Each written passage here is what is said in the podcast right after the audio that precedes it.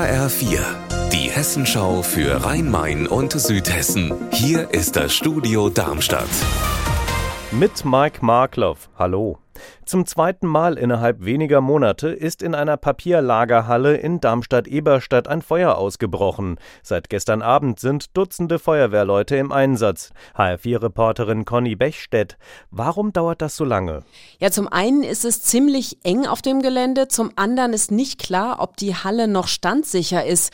Und bevor sich die Feuerwehrleute in Gefahr bringen, muss die Statik geprüft werden. Deshalb können die Einsatzkräfte immer noch nicht rein und müssen von außen löschen. Menschen. Nach und nach sollen die Papierballen aber ins Freie gebracht und dann dort gelöscht werden. Deshalb wird die Feuerwehr noch bis morgen im Einsatz sein trotz einer enttäuschend verlaufenden zweiten Saisonhälfte. Die Spannung steigt bei der Frankfurter Eintracht, denn am Abend steht das DFB-Pokal-Halbfinale in Stuttgart an und das will die Eintracht für sich entscheiden. Matthias Merget aus unserer Sportredaktion. Wie ist es denn um die Eintracht bestellt vor dem Pokalkracher? Naja, wenn man sich die aktuelle Formkurve der Eintracht anschaut, nicht so gut, aber davon lässt sich der Trainer Oliver Glasner nicht entmutigen und er sagt, wir werden alle Kräfte mobilisieren, die wir haben, denn wir wollen wollen nach Berlin. Immerhin gute Nachrichten gibt's im Sturm. Randall Kolomuani könnte nach Oberschenkelproblemen zurückkehren und auch bei Jesper Lindström geht es weiter bergauf.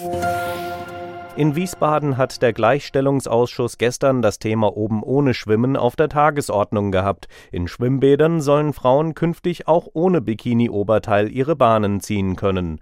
Die neue Formulierung, es sei jedem freigestellt, wurde ohne große Diskussion durchgewunken. Andrea Bonhagen, wird das jetzt auch kommen?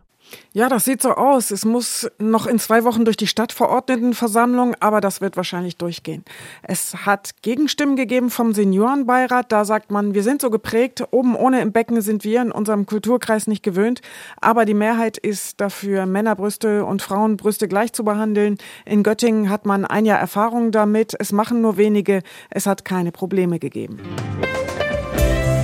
Unser Wetter in Rhein-Main und Südhessen. Heute erwartet uns ein meist sonniger Tag. Die Werte bewegen sich dabei aktuell um 12 Grad in Brombachtal-Böllstein im Odenwaldkreis. Ihr Wetter und alles, was bei Ihnen passiert, zuverlässig in der Hessenschau für Ihre Region und auf hessenschau.de.